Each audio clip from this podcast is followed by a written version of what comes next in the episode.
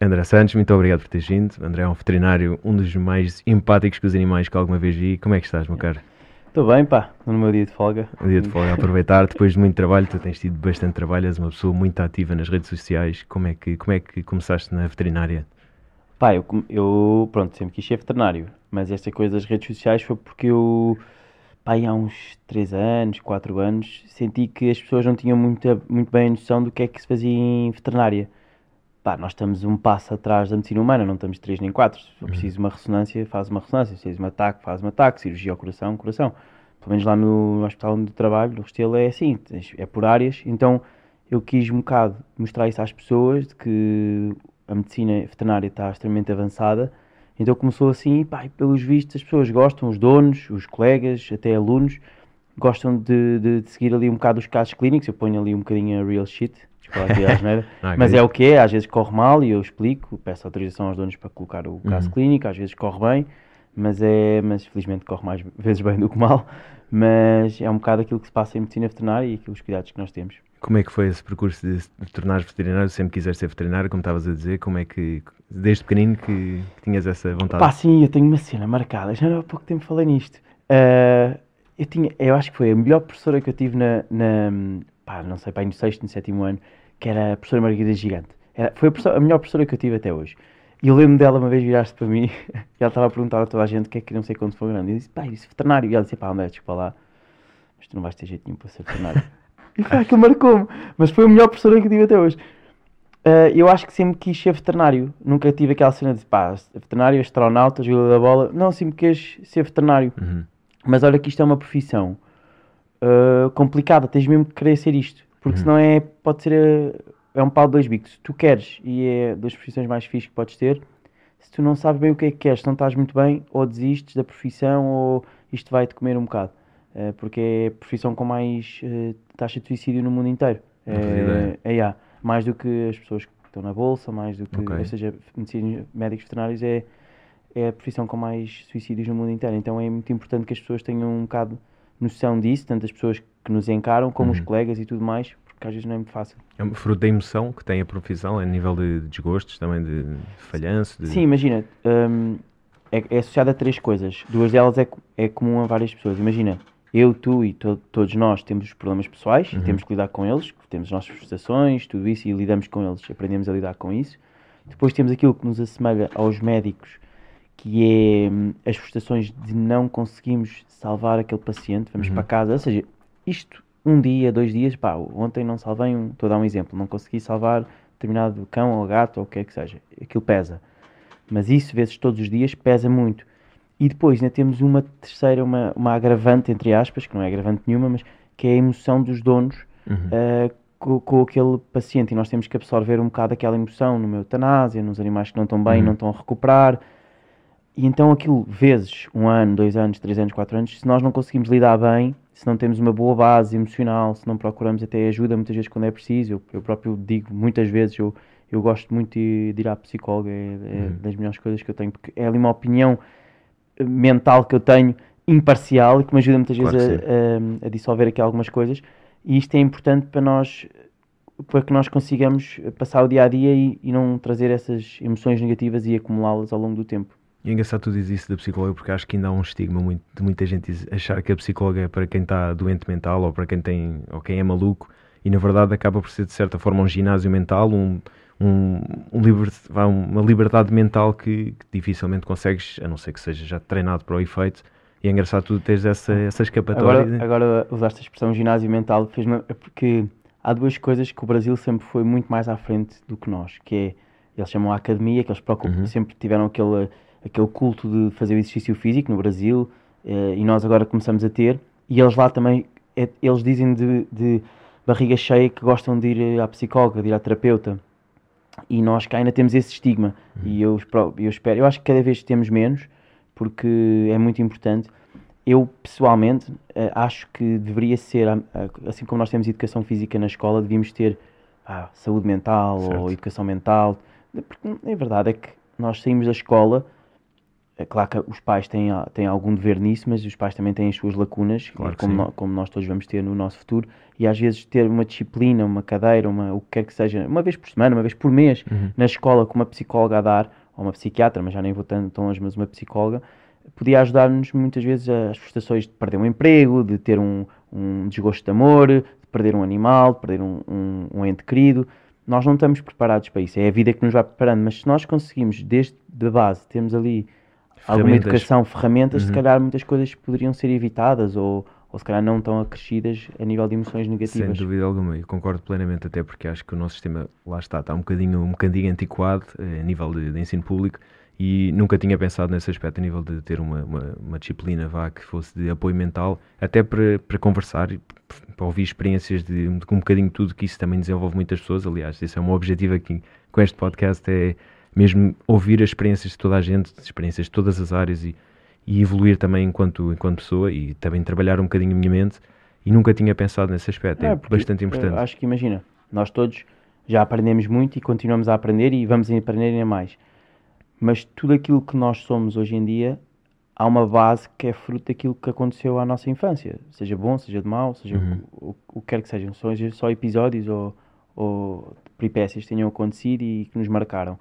E se nós, desde pequenos, que é quando a nossa plasticidade mental é maior, fôssemos educados uh, de uma forma mais profissional, que não uhum. só os pais, mas os pais também têm um papel importante, claro. se calhar poderíamos uh, até ser melhores uns com os outros e ter, melhorar as nossas relações interpessoais uns com os outros, seja de trabalho, seja de relações, seja de amigos. Eu, é a minha opinião, pelo menos. E os animais entram num grande plano aí, tu tens uma, uma empatia tremenda com os animais, uh, vê-se na tua página do Instagram e nas tuas redes sociais. Como é que, como é que criaste essa empatia com os animais? Se é fruto da paixão ah, acho animais? Que, imagina, tu também tens animais e, e apesar de não, não ter conhecido ainda pessoalmente, dá para. Dá há coisas que percebes tu próprio agora falaste que ainda mantens relação com, com, com, uhum. com, alguns animais que, são, que foram queridos e são queridos. Tu percebes quando. Uh, não tem mal nenhum não ter empatia com os animais. Há pessoas que têm, há outras pessoas uhum. que não têm, há, há, pessoas que não querem ter, não está tudo bem. Mas realmente sempre foi uma coisa que eu tive esse gosto. Eu sempre tive animais, sempre tive cães. Gatos foi só uhum. quando comecei a viver sozinho. Que isto é um gato e, e, by the way, é, é pá, é, não é um animal como às vezes as pessoas pensam, pá, tem só o feitio dele, de felino. Exato. Pá, as pessoas adoram ver tigres na televisão. Um gato é tipo um tigre, mas de casa. Exato. É igual, é o mesmo feitio. Uh, mas a verdade é que a empatia, sei lá, não, não foi uma coisa que eu treinei. Se calhar, por exemplo, com gatos, como nunca tinha tido gatos, quando comecei a trabalhar é que comecei a ganhar outra vontade com, com gatos. E se calhar aí a empatia criou-se. Mas a vontade disso acontecer já lá estava, intrínseca. Um, pá, isso, e tu vês, e, e, por exemplo, eu não conseguia, dificilmente, não digo que não, mas dif, não, não é muito a minha cena ser médico. Uhum. Nunca quis ser médico. Uhum. Mas médico veterinário é, é uma, uma, área diferente, talvez se assemelhe ali à, à, à, à pediatria, como uhum. as, também os, as crianças, os bebés não, não se queixam. Exato. Mas a verdade é que tu crias essa empatia e tu ganhas esse amor uh, diariamente. E tu crias depois essa empatia com os donos também. Ah, e é uma coisa gira, é uma coisa gira. Tu, tu vives bem com isso. É uma boa coisa que te acontece diariamente. E também porque tens muito amor à, à, à tua profissão e, e vês que és, que és um apaixonado, tanto é que consegues transformar uma visita, que é uma, uma, uma, consulta de veterinária, acaba por ser uma visita nervosa não só para os, para os animais, como para os pais dos animais. Eu, eu não gosto da expressão dono, gosto mais da expressão pai dos animais. Um, é, é, acabas por suavizar esse, esse trauma que é a ida ao veterinário com ah, as, as tuas metodologias. Eu utilizo ali o reforço positivo, seja. Por acaso notei há pouco tempo que não, apesar de eu fazer em gatos, que estava a pôr muitos vídeos de cães. Às vezes que é mais fácil, é uhum. mais impactante e não, e não me apercebi disso. E comecei agora a pôr mais de gatos. Mas aí, uhum. se formos desde, desde que eles sejam bebés, desde que eles são bebés até adultos, se nós dermos aquele reforço positivo, torna, claro, com um golden ou um labrador, já são raças que vão todos contentes para o veterinário, claro. a grande parte deles, não é uma coisa que se note muito, mas cães mais nervosos, ou gatos, que pá, não deixa de ser um hospital onde houve, onde houve claro. outros animais, os cheiros e tudo mais. Uhum. Apesar de nós desinfetarmos os, os, consultórios sempre de consulta para consulta, eles sentem o cheiro. Então é sempre mais uh, nervoso para eles, ansioso. Há ali um comportamento ansioso associado àquilo. Nós conseguimos diminuir ou dissolver ali um bocadinho esse comportamento ansioso pá, e tornar aquilo uma brincadeira e os donos também não ficam, porque assim como houve na. Isto tudo começou do reforço positivo porque há uns ainda há, mas pá, há um ano e meio, dois, começou a ver nas pessoas aquele grupos anti-vaccine Uhum. e que houve um- uma explosão desses grupos e então houve também para animais. Para animais. E eu pensei, pá, vamos lá ter calma porque eh, que começaram a surgir doenças de não vacinação, Ok. eh, tanto que eu, que eu ontem e hoje, vou- hoje também pus um vídeo de, um- de um pitbull Pitbull. a fazer uma vacina de tosse do canil porque há um surto gigante de tosse do canil agora em Lisboa. Uh, pá, sem exagero, este animal, esta, esta semana foram vistos para aí 50 animais no Restelo, só com, imagina as outras clínicas, só com, só com tosse do canil. Uau. Então estimulei ali um bocadinho a, a vacinação de tosse do canil. Mas pá, vacinar é importantíssimo. Nós prevenimos a raiva, está extinta em Portugal desde 60 e tal, porque, nós, porque se tornou uma vacina obrigatória. Uh, então há muitas doenças, assim como nas pessoas, que nós conseguimos colmatar e, e, e extingui-las pela vacinação. Portanto, é importante e foi assim que surgiu um bocadinho, ok, eu já fazia o reforço positivo, mas isto é o que se faz, não custa nada vacinar. Uhum. Aí eu vou levar o gato ao, ao veterinário, pá, prefiro não levar. Não, aquilo não custa nada, aquilo é rápido, aquilo é tran- tranquilo. Pela, pela tua experiência e pelos teus vídeos, é, eles vão a, vão a uma festa, eles vão ser assinados numa Sim. festa. Já, foste, já apareceste até numa página muito conhecida nas redes sociais que é o The Dodo, que quem não conhece que vale a pena. Uma página que tem bastantes vídeos e tu foste, foste um, dos, um dos vídeos que apareceu lá pela maneira como vacinas os animais, com aquela festa, música, dança, tudo. Ah, foi o do, foi do samba, acho Foi do samba, acho que sim, acho que sim. Mas há sangue com o animal. É, mas é engraçado que tu tornas, lá está, suavizas a visita, que é, um, é traumático para todos. O- os donos, pá, os pais dos animais vão nervosos para a consulta. O animal está nervoso, está ali uma mistura de nervosismo e tu de repente metes música e consegues vacinar o animal num ambiente descontraído, com o reforço positivo, como estás a falar, de dar um bocadinho de alimento, o que for. É engraçado como é que tu, É. como é que criaste, como é que surgiu essa. Foi natural. Opa, foi natural, foi tipo, eu- imagina, antes de, daquela, antes de vacinar nós tínhamos sempre que fazer o exame físico, ver se Uhum. está tudo bem, depois na altura de vacinar, eh, lá está, imagina, uma vacina num, num animal, num pastor alemão, assim, eles pouco sentem, a não ser que estejam nervosos, e os pastores alemães por acaso até são um bocadinho ansiosos, mas, Uhum. mas quando são raças grandes, pelo comprido, pá, eles pouco sentem as vacinas, aquilo é uma coisa fininha, às vezes um chihuahua, um pincher, e eles também sentem ali um bocadinho a tua linguagem corporal. Certo. Mas se virem que está tudo ok, tranquilo e tudo mais, estão ali a comer ou o que quer que seja, pá, eles pouco sentem a vacina, então eles nem se apercebem bem o que é que vão lá fazer. Então ali torna-se tudo um bocadinho mais brincadeira. Em gatos é a mesma coisa. Claro que o gato vai, sabe sempre o que é que está lá a fazer, sabe, está sempre contrariado por sair de casa, porque são gatos que também tipicamente não saem de casa, então quando saem para ir ao veterinário o stress é maior. Mas, regra geral, tipo, eles que estão ali a comer, tranquilos e, e nem se apercebem bem o que é que estão ali a fazer, que é o Uhum. objetivo. De que- para além de cães e gatos, que mais animais é que, tem, que tens apanhado e que têm que têm dado prazer, lá está, nessa, na, na atividade, na É assim, nós, nós lá no Restelo temos médicos de anim- chamados de animais exóticos. Exóticos, que é tudo, claro. coa- exóticos é, é coelhos, chinchilas, répteis, eh, furões, tudo o que não é cão, cão e gato. Agora temos lá, tivemos lá um pavão, eh, mas nós não podemos aceitar tipo um pinguim ou uma coisa assim do, do jardim zoológico ou do, ou do Uhum. Claro. circo, assim, os jardins zoológicos têm os próprios veterinários, mas isso não podemos aceitar. Ou animais selvagens também não. Mas esses animais são domésticos e nós aceitamos, e geralmente são os médicos animais exóticos. Sendo que muitas vezes aparecem de urgência e nós temos que prestar os primeiros cuidados. Eh, então aparecem muitas vezes eh, coelhos ou chinchilas, esses são os mais frequentes. Às vezes furão, Uhum. como também faço cardiologia, volta e meia faço exames prescritos para, para ecografias ao coração, ou Holter, ou raio-x a tórax, a esses animais. Ah, e, são, e, e lá está, por exemplo, contra mim falo, se tu me passares um furão para as mãos, eu não vou estar tão. É, é como a maior parte das pessoas com os gatos. Eu não estou tão confortável com um furão, porque eu não, é um animal que eu não conheço tão bem, ah, que eu sei prestar os primeiros cuidados, mas eu não o conheço tão bem, portanto, eu não estou tão à vontade a- a- ali a prever aquele comportamento. Uhum. E então é um animal que eu não me vou sentir tão confortável. E isso também se passa com as pessoas, com os gatos. Mas, por exemplo, o médico de animais exóticos, os- nós temos lá três médicos desses no, no Restelo, sentem-se bastante, com, pá, até com aves. Eu vejo uma ave que não é fácil de nada, Claro. sei prestar ali os primeiros cuidados, mas eles põem catéteres, dão injetáveis nos ossos, é assim que dão. E aquilo, para eles, é, uma, é muito mais à vontade do que para mim, que sou um veterinário de outro, pelo menos que faço mais outro tipo Mais de cães e animais. gatos, claro. E isso acontece com as pessoas que têm cães e que às vezes pensam que os gatos é um, é um bicho de sete cabeças, porque não se está habituado a lidar, como, como eu, com, neste caso, com estes animais. Portanto, isto é tudo uma questão de adaptação. E estudas a maneira como te podes aproximar a esses animais? Vês, vês algum vídeo? Lês, lês artigos sobre o assunto? Opa, eu não é tipicamente uma coisa que faça. Uhum. Ahm, também não só quando eles, quando eles precisam de ser vistos em urgência, é porque eles não estão tão- não estão muito bem. Portanto, Certo. o comportamento deles também está ah, adulterado Uhum. por causa disso. Uhum.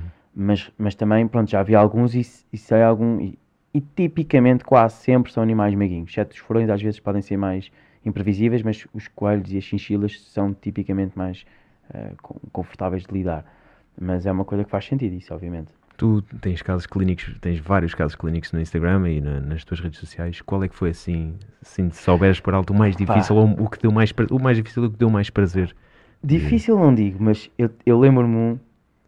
ah, pá, que este nunca mais me esqueço. Foi dos primeiros. Que foi. ah, a senhora entrou com um bulldog francês e ele teve a comer umas moedas. Cl- claro, o bulldog francês, tudo o que faça não faz muito sentido. É uma raça que tem graça porque não faz muito sentido e que eles andam cá a fazer. Esteticamente. E estão cá, tipo, não, não se percebe bem porque eles gostam de Coitados. ter a vidinha deles. Pá, e de repente este lembrou-se de comer moedas. Pá, e ok, vamos fazer raio-x porque a moeda é metálica, vê só raio-x. Pá, e eu vejo o estômago cheio de moedas. O que é que fizemos? Tivemos que ir para a cirurgia, a abrir o estômago um bocadinho e tirar as moedas.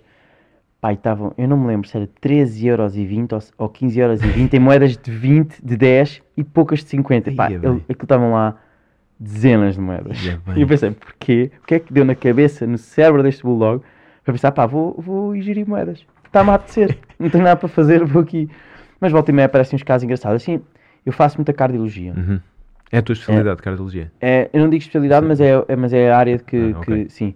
E medicina interna também. Sim, interna, certo. Ahm, mas às vezes, tipo, coisas que as pessoas gostam, ah, as pessoas, eu, eu ponho lá às vezes para as pessoas interagirem. Uhum. E às vezes no coração ou, ou exames mais específicos é difícil de acertarem mais para alunos ou para donos só que são curiosos, não tem mal nenhum se falharem, porque eu também não vejo quem falha ou acerta, vejo, vejo se as percentagens de, de- do, de- do global está a, está a errar muito, eu tento explicar depois só Uhum, o que é que era. Claro. Ah, mas aquelas que há mais interação de brincadeira é, é os corpos estranhos ingeridos, tipo, Ok. no dia um, um cão comeu um imã, Uhum. daqueles de frigorífico. Sim, sim, sim. E era, eu pus lá que é que era o imã, para ver se as pessoas estavam. Era uma papaya do imã. pronto. Mas volta e meia assim, os corpos estranhos que eles ingerem, ou, ou assim coisas mais, tipo às vezes uma laceração de um lábio que tem Uhum. que suturar, ou coisa assim. Agora falei do tosse do canil. Doce canil. Ah, mas vou pondo assim casos clínicos que vão surgindo, tipo, é o que vai surgindo lá na clínica que eu depois consigo utilizar para fazer, não, nem sempre tenho tempo de, de- de Claro. conseguir filmar ou o que é que seja. Ah, e as brincadeiras que faço lá com, com, com, com o reforço positivo na vacinação, mas os casos clínicos é o que vai aparecendo e às vezes puxo um bocadinho a brasa à minha sardinha de, de ecografias ao coração, mas Claro. raio-x, holters, taques que temos que fazer, cirurgias, são coisas assim que vou pondo. Tu tens particular gosto em ensinar, tendo em conta que fazes, que fazes isso com todo o prazer nas redes sociais. Tens algum gosto em ensinar e pensaste nisso para o futuro? Seres. Eu, eu já dei aulas Já na, na, ok. na Universidade de Lusófona, foi onde eu tirei o curso e gosto muito. Mas depois surgiu o projeto de ir para o, para o Restelo e Uhum. também estou bem lá e gosto muito. E não era compatível fazer as duas coisas, de horários e tudo mais. E- mas eu sempre gostei de ensinar, sempre, ou pelo menos de partilhar aquilo que, que sei. Também sempre gostei de aprender. Ahm, e então acho que acho que foi- é uma coisa natural. Eu não, eu não eu, não, eu também não faço, eu não uso o Instagram para dizer, ok, eu vou ensinar isto. Eu, Ok. eu partilho aquilo que sei, vou dizer, olha, eh, partilho alguns cuidados. Quem me pergunta, depois ensino ou, ou explico, às vezes por mensagem privada que veja, ou, ou se vejo que há muitas perguntas sobre determinado tema, como é o caso da tosse do canil, eu senti que, ok, deixa-me partilhar isto com as pessoas, alguns cuidados que, que estão eh, recentes para, com, com os cães ou com os gatos. M- muitas vezes até se já geraram, já se geraram discussões interessantes no, na- no meu Instagram de pessoas Com que fazem assim, veterinários? sim, ou- com outros outros veterinários. ok. Uh, eu, eu sou. Se, eu- se há alguma crítica que eu acho que, é- que eu acho que é construtiva, eu nunca deixo de, de responder. Eu Claro. respondo sempre. Posso às vezes ter a minha opinião e depois debatemos aquilo. Uhum. Claro que, que às vezes surgem outras críticas que não, que não me identifico muito, mas eu também não é, felizmente não é muito comum, mas pode acontecer. Uh, mas se, se, se eu vejo que há críticas construtivas, surgem ali um, bons debates e, e, e acabo por aprender também. Isso, isso é, uma- é o, o segredo para a evolução, é tu ouvires críticas sim. construtivas e, e Não, tenho- aplicares eu se, gosto- se achares que é o certo, e, ou, ou moldares a tua opinião, moldares o teu conhecimento, tendo em conta que lá está que recebes também críticas de veterin- outros veterinários, pessoas que entendem realmente, porque o mundo está cheio de pessoas a criticar e a maior parte das pessoas que criticam não percebem muito o assunto e tu receberes assim críticas de Não, acho que, acho que a discussão é importante. é importante, A claro. discussão no bom sentido. A discussão não quer dizer aqui que vamos aos berros, não. A não, discutir não, determinado positivo e negativo, claro. e às vezes eu digo assim, olha, eu fiz isto por isto, isto, isto, e ok, porque às vezes, imagina, vam- vamos lá ver, do lado, entre aspas, comercial, se eu, se eu sou muito exaustivo a explicar as coisas nos stories, aquilo perde, Perde interesse, ah pá, claro. porque é muito texto, Uhum. ou eu, falo- eu já com o tosse de canil, falei muito, já senti que era que estava a falar demasiado, ahm, e às vezes falta ali informação e pode suscetir, ali alguma dúvida Uhum, de, uhum. de- de- da abordagem ao caso clínico, e depois eh, justifica-se ou discute-se essa parte. Mas, regra geral, eh, tenho sempre boa interação e tudo mais. E, é, e é. E recebo muito feedback positivo também de alunos e de recém, veterinários recém-formados, ou até de donos que só são interessados e querem dizer: Ok, não sabia que era para fazer isto ao meu cão, ao meu gato, obrigado. É, é bastante interessante. Eu, aliás, respondo sempre aos quizzes, até por sorte. Mera sorte, Ai, acerto a maior parte das vezes, mas é por mera sorte, porque eu estou a Mas é olhar para que- aquilo e penso, pá, parece-me isto, carrega, olha, Sabes acertei. que há muita malta, há muitos amigos meus, depois ficam decepcionados com a minha resposta, pá, mas não é, por- é impossível controlar quem é que responde. E eles dizem, pá, não, não leves. Houve um que é o Francisco Reis, que faz crossfit comigo, ele, Uhum. E ele disse-me assim, pá, vou ter que ter uma cena que eu às vezes voto story seguinte, ver qual é a resposta e depois vou anterior votar. E eu disse, meu, eu disse assim, pá, e efetivamente eu não vejo quem é que responde o quê. Claro. Eu vejo só o número de O- o poll, respostas claro, para ver se, se a malta está a acertar ou não. Eh, Eu agradeço sempre que votem, porque assim ajuda-me também a perceber o que é que é preciso Uhum. fornecer de informação ou não, ou, ou tudo mais. Até Mas porque tu tens cerca de 300, 300 mil seguidores, não é? No Instagram. 370. Pois é, vai, impossível 370. andares a controlar eh, Não, não. tudo aquilo. Não, não dá, não dá. Não. Tu falavas há bocadinho que, da, da questão de, de soltares um bocadinho daquela energia positiva e de não conseguires, às vezes, eh, resolver um caso ou ires para casa a pensar no que não teres conseguido salvar um certo animal, para além de, para além de, pronto, de, de teres a psicóloga que te ajuda a nível mental, que mais é que, hobbies é que tu, que tu também, falaste agora do crossfit, praticas crossfit, que- Imagina, ah, isso é uma coisa, é, como estavas a falar aqui antes de começarmos o podcast, estávamos aqui a discutir um bocado isso. Só, só há coisa de uns um ano e meio é que eu comecei a, a ter o gosto deste, de um bocado desta espiritualidade. Eu, a- até há um ano e meio, eu- se tu me dissesse a palavra espiritualidade, eu ia, eu ia associar a espiritismo, ah, ou alguma coisa espiritual. Além. E, e, ou além. E não é nada disso. É nós desenvolvemos a nós próprios. E comecei a ganhar esse gosto. E até tive, foi um ano, ah, o 2020 de, de- da, da quarentena. Foi um- Uhum. se- eu vou dizer isto, se calhar toda a gente vai dizer. Foi um ano muito difícil para mim. Não, não, foi, não, foi do, não falo do ponto de vista profissional, mas do ponto de vista pessoal, Uhum. ah, de relações e tudo mais. Ahm, mas efetivamente, quando nós pá, nós temos, eu acho que na vida nós acabamos por ter uma luta connosco, Uhum. seja em que altura for na vida, há de aparecer essa luta connosco, seja aos 30, seja aos 40, seja aos 20. Um, e surgiu-me essa luta e foi onde eu senti que evolui mais como pessoa. Portanto, foi um ano mau, mas foi talvez o ano que eu nunca me vou esquecer, onde eu, eu não trocaria nada porque chegou ao que eu sou hoje e eu gosto muito de mim hoje. E não Uhum. di- eu não digo isto com, eu digo isto com a maior humildade Uhum. possível. Eu gosto de mim, daquilo que eu me tornei. Ahm, mas o que eu faço, e, e o que eu, isto para responder à tua pergunta, eu, eu senti que há coisas que nós controlamos, há outras que não, nem vale a pena tentar controlar. E aquilo que nós podemos controlar é, olha, eu, eu tento meditar 10 pá, 10 eu sou, há, há- olha, há dois anos eu nunca pensaria que meditava, ainda por cima como eu sou. Agora eu gosto de meditar ali 10 minutos por dia, tenho a aplicação da Calm e, Uhum. e parece uma coisa Já depressiva, consegues não? meditar bem? Pá, há dia, é- isto é como tudo, há dias que estou mais concentrado que outros. Ok. Mas efetivamente, na meditação, são 10 minutos, são só, eu só medito 10, há malta que medita mais. Mas são 10 minutos que tu tens para ti. Tu não, imagina, tu dizes assim, ah, eu gosto de ler, eu gosto de estar com os meus amigos. Está certo, és- estás a cultivar-te a ti, mas naqueles 10 minutos tu estás contigo, tu não estás a ter nenhum estímulo exterior de ler um livro e adquirir informação, ou, Ok. ou de estar com os teus amigos, ou, ou de família, ou com o namorado, ou o que quer que seja. Tu estás contigo, com os teus pensamentos, com as tuas emoções, e não podes fugir disso. E é importante que tu te observes de fora, mas olhar para ti, e nesses, e nesses 10 minutos está a acontecer isso. E eu acho muito importante porque nos ajuda muito, eh, não é de um dia para o outro que sentes diferença, pelo menos no meu Claro. caso, mas no espaço de 3 meses eu comecei a sentir muita diferença nisso, a ser menos reativo com as pessoas, a, que era um defeito que eu tinha. Eu, eu nunca tive problemas em pedir desculpa, mas se tu me dissesse alguma coisa que eu não concordasse, eu, eu acho que seria reativo a isso. Dizia logo que não concordava, porque é isto, isto, isto. E então o que acontece é que hoje em dia acho que penso um bocadinho mais e tento. E acho que a meditação ajudou muito nesse sentido. Depois faço o exercício, acho o exercício fundamental. Uh, eu não digo que tenham que fazer. Eu, eu, eu não, não tenho que dizer nada a ninguém, mas eu faço. Pá, eu gosto muito de fazer crossfit porque tenho ali um grupo de manhã que treina comigo e já estamos ali quase uma pequena família que treina, somos 5 uhum. cinco, cinco ou seis. Fazemos ali, mas treino ali 5 vezes por semana, mais ou menos, que ajuda muito também a. a é um anti-stress grande e, e, também é um libertador de oxitocina, de dopamina, de Ter um corpo saudável, a mente saudável, claro. É, exatamente. Uh, é psicóloga. Uh, pá, eu gosto muito de cultivar este meu lado e leio um, ou ouço podcasts uh, do Jay Shetty ou do Luís Holmes. O, o, o, que acontece é que eu noto que um, eu cultivei um bocadinho este meu lado e é bom e, e isto melhora, melhorou muito a minha relação com a família, com pessoas, com, que, com quem quer que seja e isso manifestou-se em vários aspectos da minha vida, seja no trabalho, seja na vida pessoal. Uh, e eu uma vez ouvi uma. Pronto, ouvi uma, uma frase, já não lembro quem é que disse, mas que quando tu notas. Não, não és a primeira pessoa a notar que isso alterou em ti, são os outros. Okay. Tu, tu, nunca notas que isso está a mudar em ti, são quem está à tua volta que dá primeiro por essa, por essa mudança, ou por essa alteração, ou por essa evolução, vá. Não uhum. que, eu não estou a dizer que mudei a minha personalidade, não, mas ajustei. E, e acho que, que, que, é, que, é por isso que nós cá estamos. Nós temos que molar um bocadinho aquilo que se achamos que, que, vale a pena. Então, pronto, isto é basicamente o que eu faço diariamente. Tento, pá, eu gosto imenso de chocolate, mas tento comer bem, uhum. uh, pá, como tudo, mas regra já tento comer bem e é importante ingerirmos boa, boa alimentação uhum. e então acho que isso também é um ponto fundamental.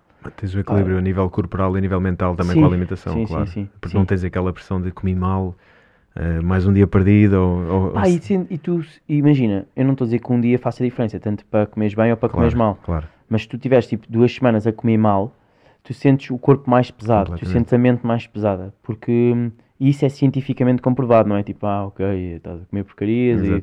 Não, claro que tu sentes. Imagina, nem estou a falar de esteticamente no corpo, estou a falar mesmo organi organicamente, uhum.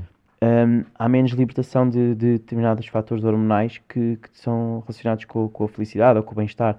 E então isso tem tudo a ver com, com, os nutrientes que tu ingeres e a qualidade dos nutrientes. Pá, e depois acho que é fundamental tu daste com pessoas, tu rodeaste de pessoas que tu te identificas. Que, que eu não estou a dizer que tenhas que partilhar as mesmas ideias, porque às vezes é saudável tu claro, teres sim. discussão de ideias, claro. Desde que saibas ouvir e, e que saibas e que, e que sejas ouvido Acho que isso é extremamente interessante. Mas pessoas que, que se identifiquem contigo e, e, tu te sintas bem no meio delas. Então, isso, tudo isso são coisas que tu podes controlar, efetivamente, uhum. e que te vai ajudar depois a tudo aquilo que tu não podes controlar, que de menos bom te vai aparecer na tua vida. Claro, e em termos de rotina de treino, tu treinas com, com bastante frequência, tu metes, para além dos casos clínicos, metes bastantes vezes vídeos dos treinos. Como é que surgiu esse, esse bicho pelo crossfit, essa, essa paixão? Epá, eu era, eu era gordinho quando era pequenino, tinha mais 15 quilos. Mais 15 quilos? Pá, sei lá, mais 15 para aí. Um, e depois eu fui, eu tive uma hernia discal quando comecei a trabalhar okay. e fui operado. E o médico disse, pá, você tem que comprar um bocadinho de peso. Eu tive ali uns tempos até a fazer exercício, mas não perdia peso, depois houve uma altura que perdi bastante peso e comecei a ganhar o gosto de fazer exercício. Uhum. Também contra mim falo, porque o, se eu deixar de fazer exercício, já tenho que, se eu ficar 3 dias sem fazer exercício, já pensei, pá, já estou. Já não. Pá, eu tenho que fazer qualquer coisa. Tu, foste, tu eras gordinho ou não? Não, não, não, mas sempre fui magrinho, mas eu tenho esse, esse bloqueio mental de. Pá. pá, eu preciso, imagina, eu mesmo que vá de férias, eu não interfiro com a vida de ninguém. Imagina, uhum. para fazermos isto, amanhã temos isto planeado, mais ou menos. Eu nem que me levante meia hora mais cedo para fazer alguma coisa, uhum. tá para, me sentir, para me sentir bem. E, e, e também as pessoas que que, é, que, estão à minha volta querem que eu me sinta bem, que seja meu, claro que a sim. minha melhor versão com elas. Portanto, isso, isso está implícito na minha vida, eu fazer exercício. Pá, e depois o crossfit, eu comecei pá, há uns 4 anos. E aquilo é uma modalidade, tirando aqui um bocadinho o estigma que às vezes acontece. Porque aquilo tem pesos, tem. Uhum. Mas eu inicialmente não fazia com pesos, fazia com PVC, claro. até ganhar a técnica. E aquilo estimula-te muito a própria seção do corpo tanto na parte de, parte de powerlifting, de peso ou de weightlifting, de treinos metabólicos, de uhum. endurance, para treinar o teu cardio, e depois da parte de ginástica. Pá, eu, eu há 3 anos não sabia, nunca conseguia fazer o pino, e agora consigo andar em pino. Uhum. Portanto, tu controlas muito isso. E no meu trabalho, às vezes a pegar um cão ou tudo mais, já é inconsciente. Eu, é, já, epá, mas tu sentes-te bem. E já sabes como é que vais pegar no cão, porque tens, Já- a- é, é, tens é. aquela prática da barra em que, ok, se levantar mal, isto ainda para mais tempo de imagina, hérnia. Eu, eu já fui operado, já não tenho hérnia, mas sempre foi, fui mexido na coluna, portanto, eu desde que eu sempre tive às vezes um bocadinho de dores lombares ou aqui ou lá, também a coluna era mais frágil, e desde que comecei no particularmente no crossfit, eu já fazia educação física, ginásios ou aulas, e tal, e sentia-me bem. Mas desde que fiz crossfit, comecei a fazer crossfit, no início tive ali uma pequena lesão de uma semana que nadei na lombar, porque fiz mal, fiz mal os exercícios ainda. Mas depois o que acontece é que fortaleci muito os músculos lombares e pá, posso me lesionar. Uma pessoa que faz exercício 5 ou 6 vezes por semana pode se lesionar no dia seguinte. Pá, já não é, É, já não é totalmente saudável fazer 6 vezes de exercício. Aqueles, pá, é uma modalidade que já passa ali o saudável, a não Claro. ser que seja extremamente controlado. Mas a verdade é que eu me divirto a fazer aquilo e realmente eu noto uma grande diferença no, no meu corpo, de, a nível de poder fazer determinadas coisas, fazer flexibilidade, elasticidade, pá, força, eh, reflexos, tudo mais, potência, e, e aquilo, aquilo desencadeia muito essas, essa parte no, no, no corpo humano. Pá, e quem gosta faz aquilo e aquilo é, estamos ali, claro, que estamos ali mais 5, temos uma parte de, de weightlifting no início, mas depois estamos ali, hoje sofri 15 ou 20 minutos, já nem me recordo, que era o workout, eram 15 minutos, Uhum. pá, estou ali a sofrer, são 15 minutos, está bom, estamos ali todos a sofrer juntos e agir. É isso, é uma questão de superação mental, superação É. física e é porque não é, não é tanto um desporto individual, obviamente que és só, és só tu que carregas o peso, mas tens, tens uma equipa à volta, os teus amigos, os familiares, ou quem quiser, e estão todos a querer puxar para o mesmo, estão todos a incentivar-se uns aos outros e apesar de ser um desporto individual acaba por ser mais coletivo por esse espírito de sacrifício em que estás a incentivar o teu parceiro de treino a dizer bora, mais uma repetição, mais etc. Isso, Não isso é, também te ajuda a mental, sofrer, mentalmente. estás ali a, a- quer dizer, sofrer, digo sofrer porque tu dás tudo. Tu Claro. Podes sofrer ou não. Podes... Claro. E a parte gira é que imagina, nós podemos estar os dois a treinar com uma criança de 10 anos e com o campeão do mundo crossfit, o mesmo workout. Temos é, podemos é escalar aquilo a, a, a cada um. Exemplo, obviamente, o, o Fraser, que é o melhor do mundo, Uhum. faz aquilo com muito mais peso que eu e que tu, e que a criança de 10 anos que faz, se calhar, o mesmo exercício, só com um pauzinho, e está a fazer o mesmo estímulo durante 15 minutos a dar o melhor, nós damos o nosso melhor, e o Matt Fraser dá o melhor dele, e saímos ali todos rotos passados 15 minutos com o mesmo workout, só que escalado às adaptações de cada um. E isso é que eu gosto. Pá, e tu notas cada vez mais, nos Estados Unidos há uma, há uma, há uma grande evolução nesse sentido, Claro. de médicos ortopedistas e, e neuro-ortopedistas Uhum. a recomendar o crossfit adaptado, ou seja, não é, não é à maluca, aquilo tem que ser, Sim, muito, óbvio. tem que ser muito controlado, um bom, um, bom, um bom treinador de crossfit, um professor, isso é tudo importante, não é? Teres uma boa técnica de agachamento e tudo mais, eh, para não sobrecarregar as articulações. Uhum. Agora, eh, já tens muita gente a, a ter, adap- a ter hum, os rehabs, as reabilitações das lesões eh, com, com crossfit. E, e hoje em dia já tenho colegas meus, até do paddle, de outros desportos, que complementam com crossfit e notam que tem um, pá, tem um acréscimo gigante de ca- cardiovascular nos, nos, nos desportos que fazem regularmente. Porque a nível de física é extremamente exigente, é um desporto com, com uma carga física muito grande, carga mental também, porque estás sempre em constante tentativa de superação e estás sempre a dar o melhor para, para aumentares mais 5 kg, mais 10, mais 20. Tu alguma vez pensaste em competir no desporto, nesse desporto, na CrossFit? Eu já fiz de equipas. Saudável, eh, imagina, individual não, porque deixa de ser como qualquer desporto. Esta é um bocadinho a minha visão. Tu fazes surf, não é? Uhum. Deves saber também que se fores um atleta de alta competição de surf, aquilo deixa de ser, aquilo é por gosto e, e é talento, mas deixa de ser totalmente saudável, porque tens muitas horas de prática, tens, já, o corpo já não precisa de tanto. E no crossfit acontece isso, se eu for competir, deixa de ter aquela parte saudável, porque eu estou numa competição, não estou pre- preocupado com a técnica, quero é fazer aquilo rápido, ou- ou- percebes? Então, uh, nunca foi tipo o meu estímulo. Agora, de equipa já fui, e não deixa de ser uma competição, mas é giro porque vais de equipas e é engraçado, e é pela brincadeira de fazer isso. Um, e há uns eventos giros, de vez em quando, tipo das boxes, eu treino na line-up, que é ali em São Domingos de Rana, e às vezes em quando há uns eventos engraçados, e, e, é, e é giro, e é tudo uma comunidade, e é o que é giro. E a parte do CrossFit é que, imagina, eu faço muito isto, vou para fora do país, eu vou, sei lá, vou dar um exemplo, na Malásia, fui, fui viajar à Malásia, e fui a duas boxes de crossfit, tipo, há uma horinha, faço o drop-in, compro a t-shirt, e já nem pago o drop-in porque eles dão eh, pronto, compro a t-shirt do Uhum. sítio, e tu percebes o que é que está no quadro, porque os estímulos são, são sempre, tu tens aqueles exercícios, o estímulo varia, mas tu consegues interpretar uma aula de crossfit de qualquer parte do mundo, isso é giro, tu ires ao sítio, pá, estás no outro lado do mundo a, a sofrer ao lado de outras Uhum. pessoas, que va- vais criar ali um laço com aquelas pessoas, pá, e é giro. É giro. engraçado que tu, lá está isso mesmo, crias laços. Eu também, eu, para, além de, para além de surf, pratico desportos de combate, eh, principalmente o boxe. E em Bali, o ano passado, há dois anos, aliás, fui a uma, a uma abertura de um ginásio de Muay Thai lá e fiz um treino com, pá, com pessoas que não conhecia lá nenhum. Não conhecia o ginásio, não conhecia ninguém. Aquilo abriu literalmente no dia em que eu lá fui, por acaso, perguntar se, se iam começar. E criei uma empatia ali logo com, com dois ou três que lá estavam, assim, com o mesmo espírito que eu gosto sempre, quando é para treinar, é para morrer. Pá, eu gosto de chegar lá e dar tudo. Obviamente que naquele limiar de não me lesionar. Uh, e cheguei lá e criei logo empatia com dois ou três, estavam ali no mesmo espírito que eu, um deles até era lutador, na verdade. Pá, isso sabe- sabe-me tão bem de chegar ali e sentir que, que chego ao final do treino completamente encharcado, né? também estava um calor desgraçado, mas encharcado. Mas olhei para aquelas pessoas e pensaram, pá, eu, eu pensei, soube mesmo bem, que se calhou, pá, estava a precisar disto, apesar de estar a surfar lá quase todos os dias e estar cansado do surf, mas é sempre aquele, aquela superação ali, porque eu sou ultra competitivo na água, Uh, não no sentido de, de ser mau com os outros dentro da água, nada a ver, mas gosto, sempre vejo alguém fazer uma onda boa, motiva-me e eu gosto de pensar que esse- na onda a seguir vou, vou fazer uma onda tão boa, no, ali num nível, num nível saudável, naturalmente. Não estou ali a matar-me, por- sim, por- sim. mas, mas gosto, gosto de ir competindo e, e- e faltava-me ali essa competição, obviamente que tinha a do surf, porque há muita gente a surfar bem em Bali, mas faltava-me ali essa competição a nível físico, então fui a essa ali e partilhei mesmo desse, Pá, te- encontraste pessoas com o mesmo mindset com o eu. mindset e, e é, sempre, é sempre muito bom. eh, eh, Para mim é um alívio, é um, é um cansaço desgraçado, mas alivia-me ao mesmo tempo porque eu adoro isso, adoro essa sensação de final de treino, de dever cumprido, de ok, estou todo roto, correu bem o treino.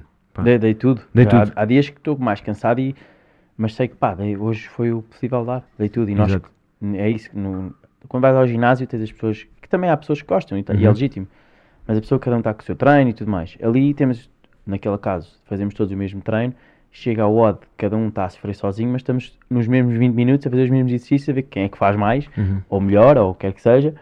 Que deixa de haver sempre, há sempre uma competição, que é engraçado mas puxamos todos uns pelos outros e pá, isso, depois crias isso, crias esse gosto. E, e quem diz, eu não, eu não- da mesma forma que nós não temos que, que a pessoa X ou Y não tem que gostar de, de sofrer no, no, no MMA ou, Uhum. ou no boxe ou no crossfit, podes gostar de andar ou de caminhar, mas acho que a atividade física é fundamental. E ontem fui andar com a minha irmã, pá, e ela diz, pá, não, não faço exercício, mas tipo ando se for preciso 15 km por dia. Eu disse, pá, estás a gozar isso, É, isso, isso, é um ótimo exercício. a minha é super magrinha.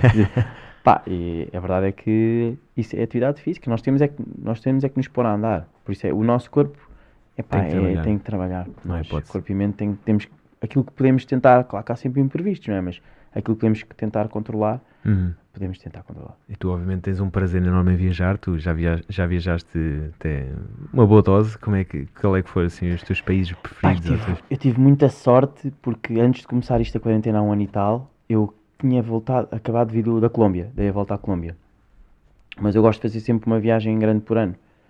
Ah, pá, há sempre um- uma coisita que eu ponho de parte, um dinheirinho que ponho de parte. Pá, isto é para viajar, não, não quero dinheiro mal gasto porque tu, as viagens, acho que é das coisas que eu recordo com o maior prazer da minha vida.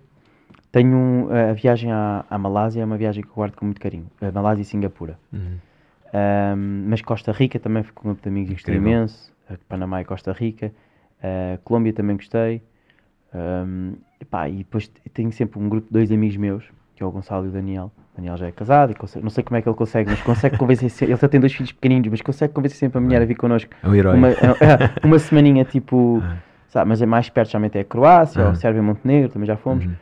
Pá, e agir fazer estas viagens. Agora, como está tudo fechado, ou pouco, tipo, não podes viajar com escalas, é muito arriscado. Vou ver se faço um, aquele clássico México, Uhum. uh, só uma semaninha, uh, só para ver que, só para sair um bocadinho daqui. Este, este último ano eu fui três vezes aos Açores. E pá, eu adoro aquilo também. Também adoro. Eu adoro aquilo. Já, já conheço uma boa parte de- das ilhas que a última que fui foi Pico, Faial Uhum. e São Jorge.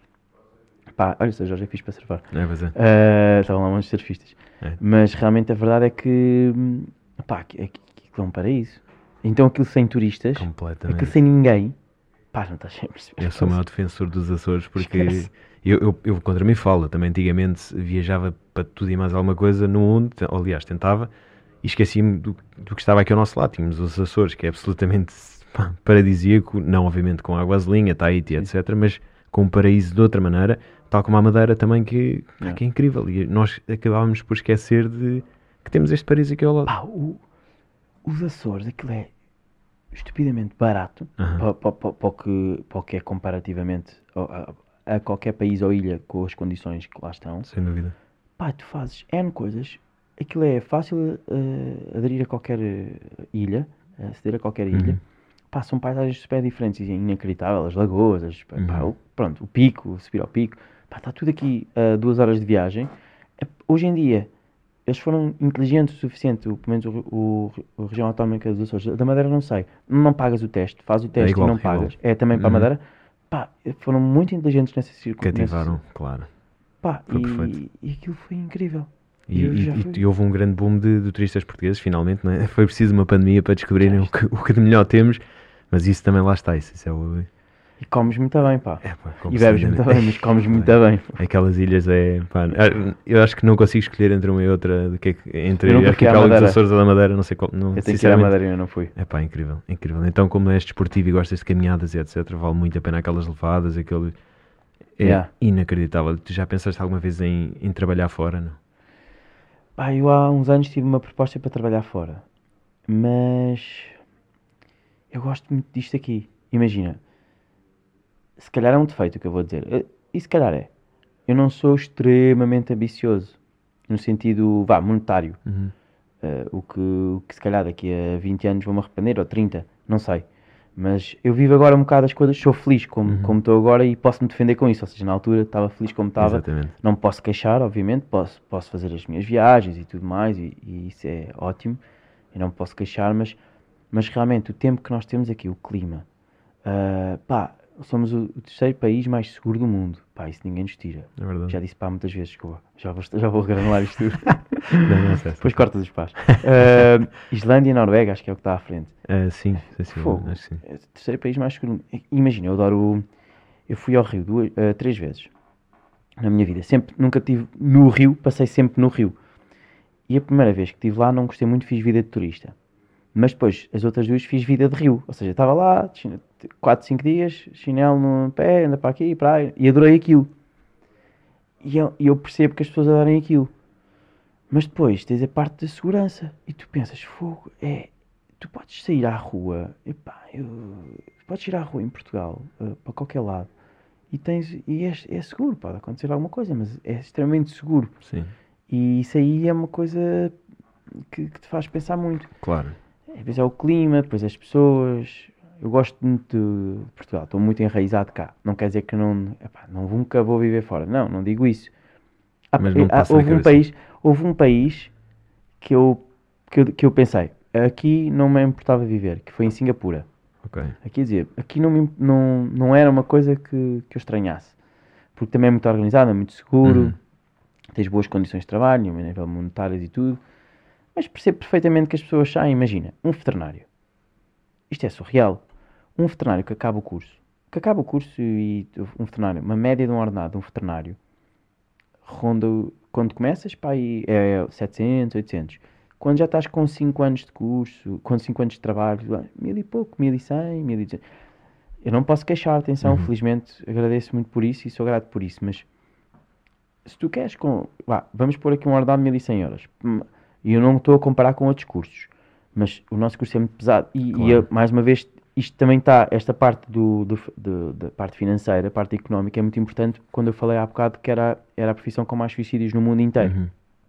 Uh, porque imagina-te a viver, como é que vais viver com 1100 euros em, em Lisboa? Podes pagar quê? Vais, não, vais pagar menos de 700 de casa, ou 600 e é uma casinha pequenina. As tuas compras, tudo mais, a não ser que dividas casa com, com alguém que, de relacionamento ou de amigos ou o que quer que seja.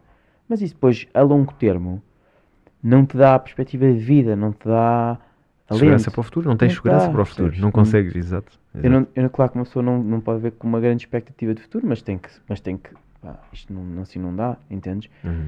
Então, por isso é que muitas vezes 70% das pessoas, dos veterinários, pensa ou já pensou eh, em desistir da profissão. 70% são 7 em cada 10, é muito.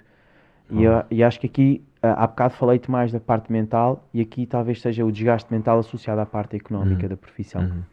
Uh, pode ser que um dia mude. Um, eu noto, eu não, eu não.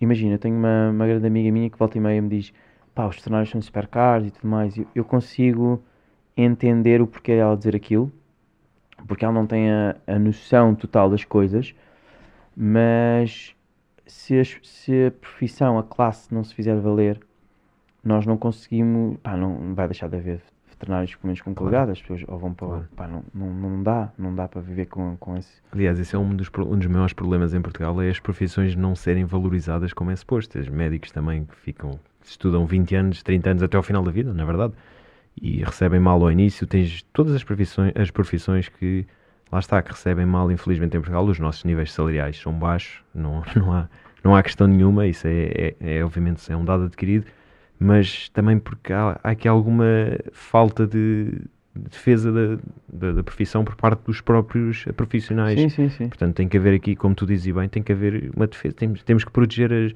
ali os- as condições das profissões, obviamente. Temos que garantir que epá, é caro um veterinário.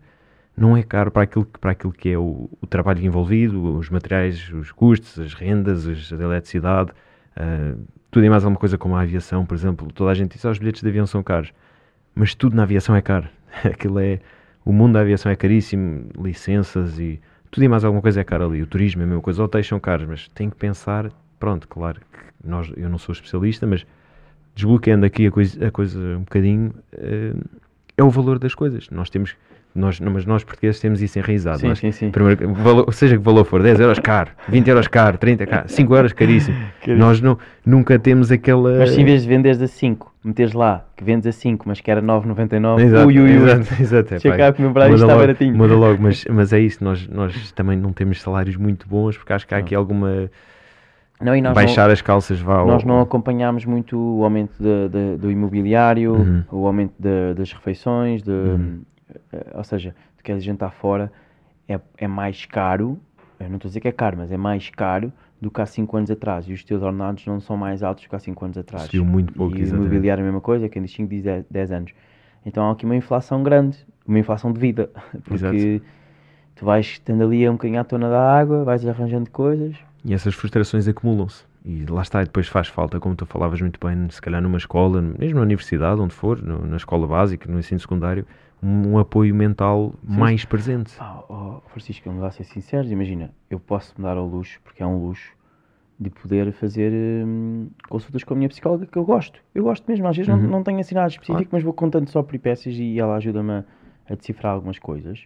Agora até não tenho ido tanto, mas a verdade é que é um luxo. Porque, e eu não estou a dizer, mais uma vez, eu não estou a dizer que os psicólogos são caros. Fogo, já me ajudaram tanta vez que é tudo menos caro. Exato. Mas a verdade é que é um luxo uma pessoa que vive à tona da água e pagar mais eh, 40 ou 30 a 50 euros por consulta eh, é porque muitas vezes não- o, Estado não comparticipa. E eu acho que muitas vezes as ordens, ne- neste caso dos veterinários ou dos médicos ou, do- ou dessas profissões mais de risco emocional eh, e, e- e- que, que acontece efetivamente, eu acho que tem que haver um apoio maior. Então agora com o Covid da pandemia, eu acho que, que é importante que se tome muito a parte da, da saúde mental. Acho que, que é uma Uhum. coisa que eu vou sempre batalhar e batalho sempre quando vou a entrevistas e falamos nisto. Como estou aqui agora Uhum. contigo a falar abertamente, eu não tenho nenhum tabu.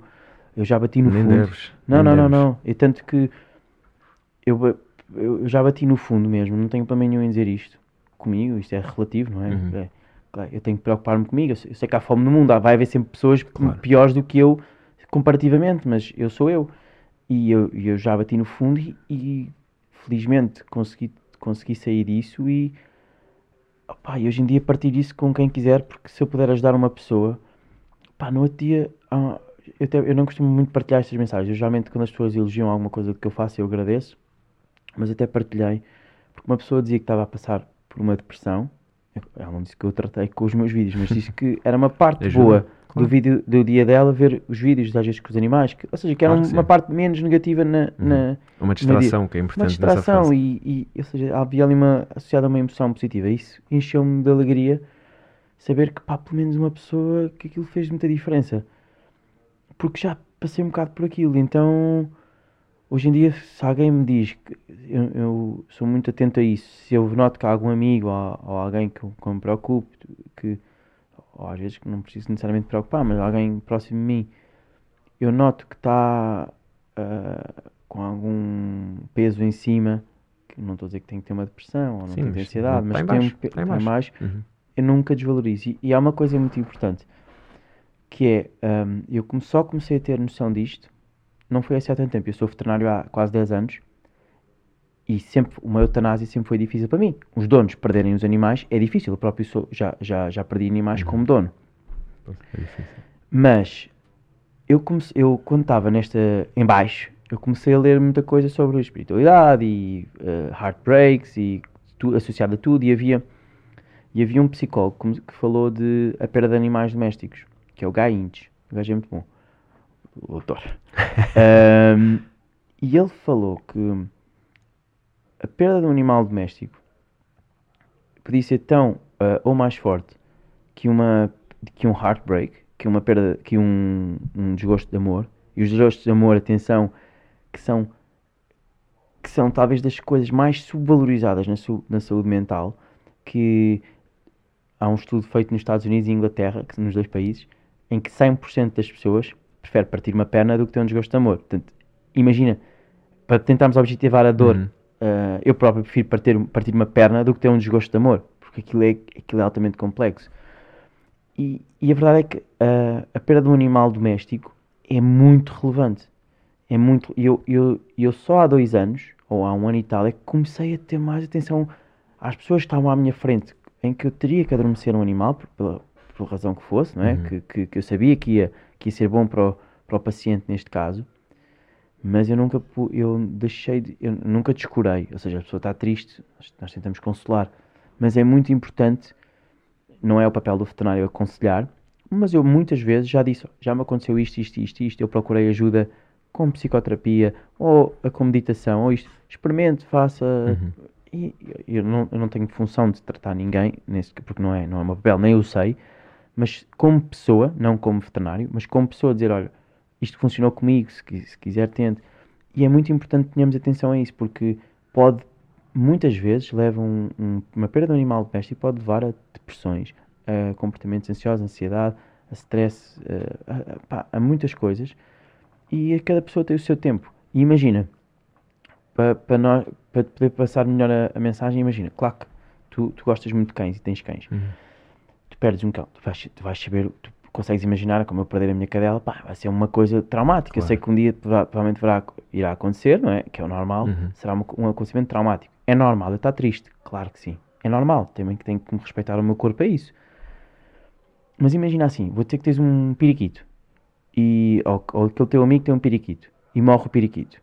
Tu vais consolar. Isto é o que acontece às pessoas que não têm animais eh, relacionados com as pessoas que têm um cão, neste caso, para tentar fazer aqui uma comparação.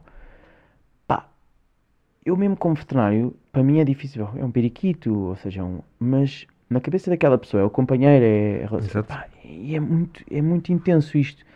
E nós nunca podemos desvalorizar isso. Nunca. Seja um periquito, seja um cão, seja um gato, seja uma pessoa, neste caso. Uhum. É Porque há, há, há também outro estudo que compara a perda de um. Neste caso foi feito com um cão, não foi com gatos nem com outros. Com, foi com cães, com a perda de entes queridos e, e os entes queridos eles definiam irmão, a tia ou avô. Eram os três entes queridos que eles definiam. Pá, perder um irmão, Uau. ou seja, o desgosto que tu, que tu sentias, e, não, e não, isto não, não, é, não é dizer, pá, concordo ou não, não tem a ver com concordar, é o Exato. desgosto que as pessoas sentem é proporcional a isso. Portanto, é muito. Tem que ser valorizável. Não pode ser. eh, Não pode dizer, vai correr tudo bem, deixa lá. Não, não é valorizável. Tem, tem que ser acompanhado de perto. A título de curiosidade, os papagaios acho que são os únicos animais que morrem de saudades, não é? Há- há assim algum. Mas olha que, por exemplo, tu notas muito.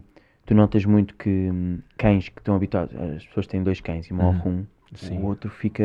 Sofre. Sim, sim, sim. Dependem muito Mas do e outro. aquela história do Akita, do. hum, Não me estou a lembrar agora. ah, do filme. Aquilo Ah, é, sim, sim, sim. É o Achi- Achiko. Ah, Achiko. chica, a chica, acho que é a chica, Aquilo é exato. verdade, e o cão, eles- ou seja, eles sentem saudades, eles, eles, eles, eles são sensitivos, ah, eles, eles Claro. sentem isso. Ahm, se eu não sei se os papagaios são os únicos, os únicos a morrer de saudades. Eu li isso Ahm, alguns, não sei se é verdade ou não, mas. Mas a verdade é que tu tens pessoas, já me aconteceu, donos, imagina um casal de senhores, de um senhor e uma senhora tem um gatinho, e a senhora morre, ou o senhor morre, e já me aconteceu internar gatos porque deixaram de comer, e aquilo depois desenvolve doenças hepáticas e tudo mais, Uhum. mas o stress neles também existe por perda, é porque eles estão habituados a que eles, eles desenvolvem amor connosco, carinho Uhum. connosco, isso, isso não é discutível sequer, É, quem tem sabe, sabe, não é preciso, Uhum. ah, não teve que ter, sente-se logo, eles, eles sabem.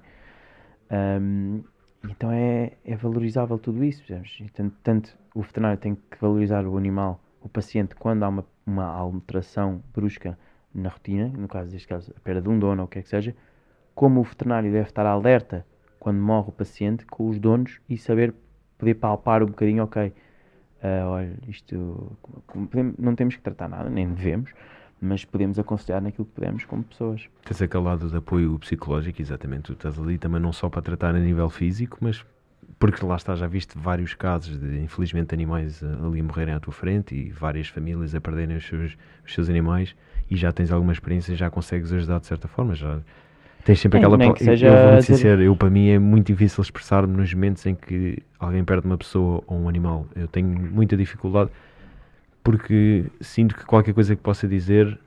hum, Possa ser negativo para a pessoa. não, nem é negativo, acho que nunca vai acrescentar nada, não sei porque tenho Ok. esta, tenho esta, esta sensação de que Mas imagina, isso é uma coisa que parte de ti, tu pensas isto de ti, percebes? Tu, tu não. Tu, Eu se digo tu, sempre, se tu mas- disseres as coisas Uhum. de forma genuína e com o melhor das intenções, tu já estás a prever o comportamento da outra pessoa. E isso aí não, pá, não Uhum. deves fazer, porque se tu disseres as coisas numa boa intenção, tu não controlas o comportamento Claro, da pessoa, nem a claro. reação da pessoa. Ahm, mas eu acho que assim, não, é, não é o meu papel dizer faça isto, isto, isto, Não, isto, mas claro. agora dizer assim, olha, comigo funcionou isto, ou, ou então às vezes as pessoas estão só tristes e é normal, e é Faz it's parte. okay not to be okay. Portanto, Exato.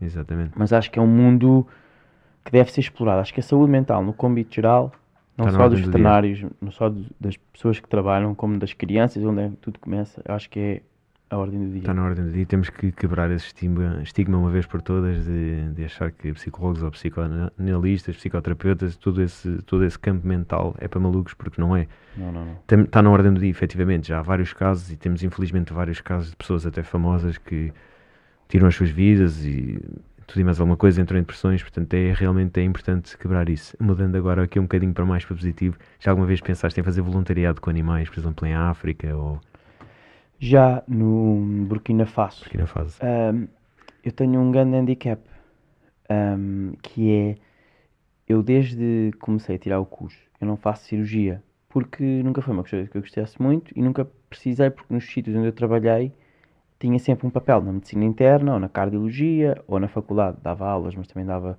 fazia consultas de medicina interna ou de cardiologia, então nunca, nunca fiz muito cirurgia.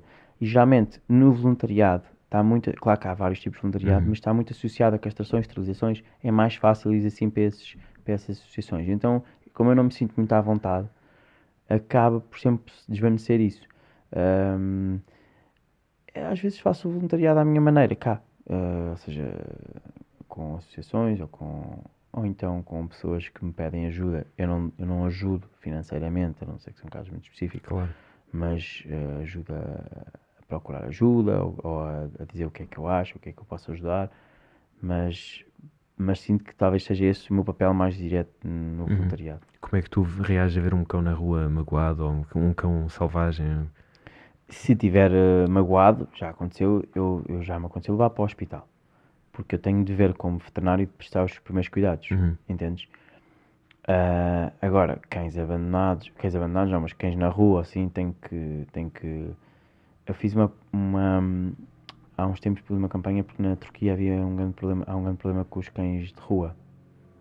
E a verdade é que cá temos esse problema, mas não é tanto. Ah, e temos boas associações a trabalhar também. E a fazer o papel delas e pedir-lhes aí o chapéu porque trabalham bem.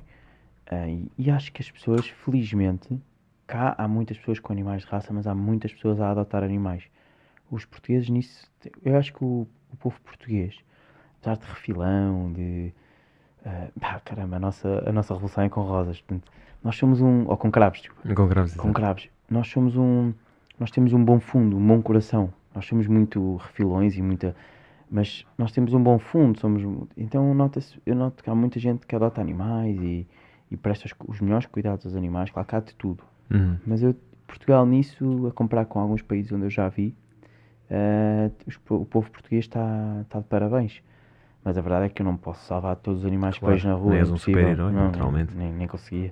Eu confesso que há sítios no mundo, por exemplo, São Tomé é um, é um, é um país com dezenas de cães também, dezenas de é. cães na rua. É bastante difícil. eh, eu tento, eu claro que é impossível ignorar, mas tento ignorar não de maneira egoísta de não quero saber daqueles cães, mas custa-me custa tanto que às vezes penso, epá, não consegues ajudar todos. Eu, muitas vezes nos pequenos almoços levo salsichas e coisas e ando ali a distribuir, uh, mas é mesmo, é mesmo complicado ver isso e às vezes sentimos sem poder para, para tratar, porque lá está, estamos num país que não é o nosso, não temos os meios ali, não temos. Não. E há já algumas associações que, que é possível ajudar, mas nós infelizmente não temos capacidade de, de ajudar toda a gente. Uh, mas mas custa-me, custa-me sempre. Não, é, essas, essas associações e tudo mais trabalham muito com a esterilização de, desses uhum. animais de rua, que é o que deve ser feito. Cá temos algum problema, às vezes, com gatos, mas é por aí. A ciência vai muito por esterilizar animais de rua, porque, depois vão, porque aquilo depois vai proliferando, proliferando, proliferando, proliferando. Depois, acho que em São Tomé há problemas com, com pessoas, porque os animais depois acabam por se juntar em matilhas é, e às vezes podem é, atacar pessoas e tudo mais. E é um bocado chato. Eles têm raiva e tudo mais uhum. lá ainda. Sim, exato. Tem esse problema todo. Uh, o que, é, que é que pensas aqui para o futuro, pós-pandemia? Como é que como é que vais viver agora? Já pensaste um bocadinho sobre isso? Tentar voltar à normalidade? A minha normalidade, eu estava satisfeito com a minha normalidade, que é, eu, pronto, é o trabalho.